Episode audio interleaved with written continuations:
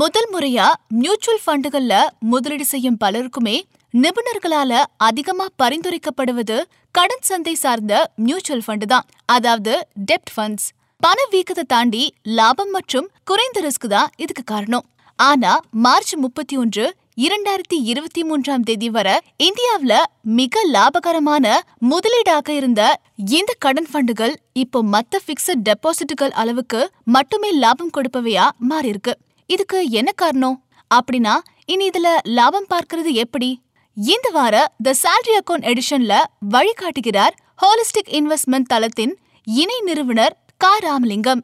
இந்தியாவுல இரண்டாயிரத்தி இருபத்தி மூன்று மார்ச் முப்பத்தி ஓராம் தேதி வரைக்கும் கடன் சந்தை சார்ந்த மியூச்சுவல் ஃபண்ட் பெரும்பாலானோருக்கு மிக லாபகரமான முதலீடா தான் இருந்திருக்கு. காரணம் கடன் ஃபண்டுகள்ல செய்யப்படும் முதலீட்ட மூன்று ஆண்டுகளுக்கு பிறகு வெளியே எடுக்கும் பட்சத்துல நீண்ட கால மூலதன ஆதாயத்துக்கு பணவீக்க விகித சரிக்கட்டலுக்கு பிறகு இருபது பர்சன்டேஜ் வருமான வரி கட்டினாலே போதும். பல நேரங்கள்ல பணவீக்கம் விகிதம் அதிகமா இருக்கும் பட்சத்துல வருமான வரி எதுவுமே கட்ட வேண்டிய அவசியம் இருக்காது. சில நேரங்கள்ல கொஞ்சம் வரி கட்டினா போதும். ரொம்ப சுருக்கமா சொல்லணும்னா பணவீக்க விகிதம் சரிக்கட்டல் அப்படின்றது வருமானத்துல இருந்து பணவீக்கம் விகிதத்தை கழிப்பதாகும். மூணு வருஷத்துக்கு முன்னாடி யூனிட்களை வித்தா குறுகிய கால மூலதன ஆதாயத்துக்கு ஒருத்தர் எந்த வருமான வரி வரம்புல வராரோ அதுக்கேத்த மாதிரி வரி கட்டணும்.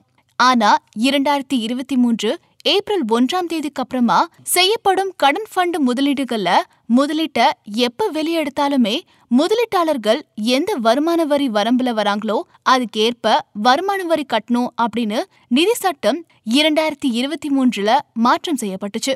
இதனால வருமான வரி விதிப்புல பிக்சட் டெபாசிட்டுக்கும் கடன் ஃபண்டுகளுக்கும் எந்த வித்தியாசமும் இல்லாத நிலை காணப்பட்டுச்சு. இப்ப இருக்க வட்டி உயர்வு நிலையில பிக்சட் டெபாசிட்டுகளும் கடன் ஃபண்டுகளும் கிட்டத்தட்ட ஒரே லாபம் தான் கொடுக்குது.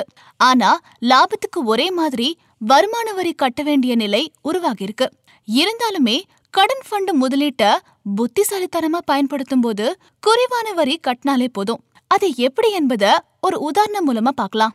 முருகன் அப்படின்றவரு பிக்சட் டெபாசிட்ல அஞ்சு லட்சம் முதலீடு செய்றாரு. இந்த முதலீட்டுக்கு ஆண்டுக்கு ஏழு சதவீதம் வருமானம் கிடைப்பதாக வச்சுக்கலாம். ஓராண்டு முடிவுல வட்டி வருமானமாக முப்பத்தஞ்சாயிரம் கிடைக்கும். முதலீட்டாளர் முப்பது சதவீத வருமான வரி வரம்புல வந்தா கல்வி ஆரோக்கிய தீர்வு இதெல்லாம் சேர்க்காம அவர் சுமார் அவரு ரூபாய் பத்தாயிரத்தி ஐநூறு வருமான வரி கட்ட வேண்டியதா வரும். இவரு மூணு வருஷத்துல மொத்தம் ரூபாய் முப்பத்தி ஓராயிரத்தி ஐநூறு வருமான வரியா கட்டிட்டு இருப்பாரு. கடன் ஃபண்ட் எப்படி லாபம்? சுரேஷ் அப்படின்றவரு கடன் ஃபண்ட் ஒன்னுத்துல அவரோட புதிய ஃபண்ட் வெளியிடும் போது அஞ்சு லட்சம் ரூபாய் முதலீடு செய்றாரு. இவருக்கு ரூபாய் பத்து முக மதிப்பு கொண்ட ஐம்பதாயிரம் யூனிட்டுகள் ஒதுக்கப்படுது. யூனிட் மதிப்பு ஓராண்டுல ஏழு சதவீதம் அதிகரிப்பதாக வச்சுக்கலாம். இந்த நிலையில ஒரு வருஷத்துக்கு அப்புறமா செலவுக்கு சுரேஷ் யூனிட்டுகளை வித்து முப்பத்தஞ்சாயிரம் எடுப்பதா வச்சுக்கலாம். இதுக்கு அவர் மூவாயிரத்தி இருநூத்தி எழுபத்தி ஒரு யூனிட்களை விற்கணும். இதுல வாங்கிய விலை ரூபாய் முப்பத்தி இரண்டாயிரத்தி எழுநூத்தி பத்து போக மீதமுள்ள ரூபாய் இரண்டாயிரத்தி இருநூத்தி தொண்ணூறு மூலதன ஆதாயமாகும். இதுக்கு முப்பது சதவீதம் வருமான வரி ரூபாய் அறுநூத்தி எண்பத்தி ஏழு.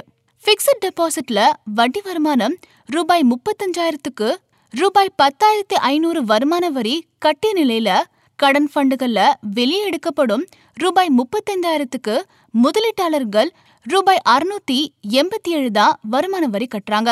இப்படி அடுத்து வரும் ஆண்டுகள்ல ரூபாய் முப்பத்தி ஐந்தாயிரம் மதிப்புள்ள யூனிட்களை மட்டும் விற்று தேவைக்கு பணம் எடுத்துக்கொள்ளலாம். இப்படி செய்யறதுனால குறைவாக வரி கட்டினாலே போதும். பிக்சட் டெபாசிட்ல மூன்று ஆண்டுகள்ல மொத்தம் ரூபாய் முப்பத்தி ஓராயிரத்தி ஐநூறு வருமான வரி கட்டும் நிலையில கடன் ஃபண்ட்ல மூணு வருஷத்துல மொத்தம் ரூபாய் மூவாயிரத்தி தொள்ளாயிரத்தி நாற்பத்தி ஐந்து தான் வருமான வரி கட்டப்படுது. அந்த வகையில இப்ப பிக்சட் டெபாசிட்டுகளை விட கடன் ஃபண்டுகள் வருமான வரி விஷயத்துல லாபகரமா தான் இருக்குது.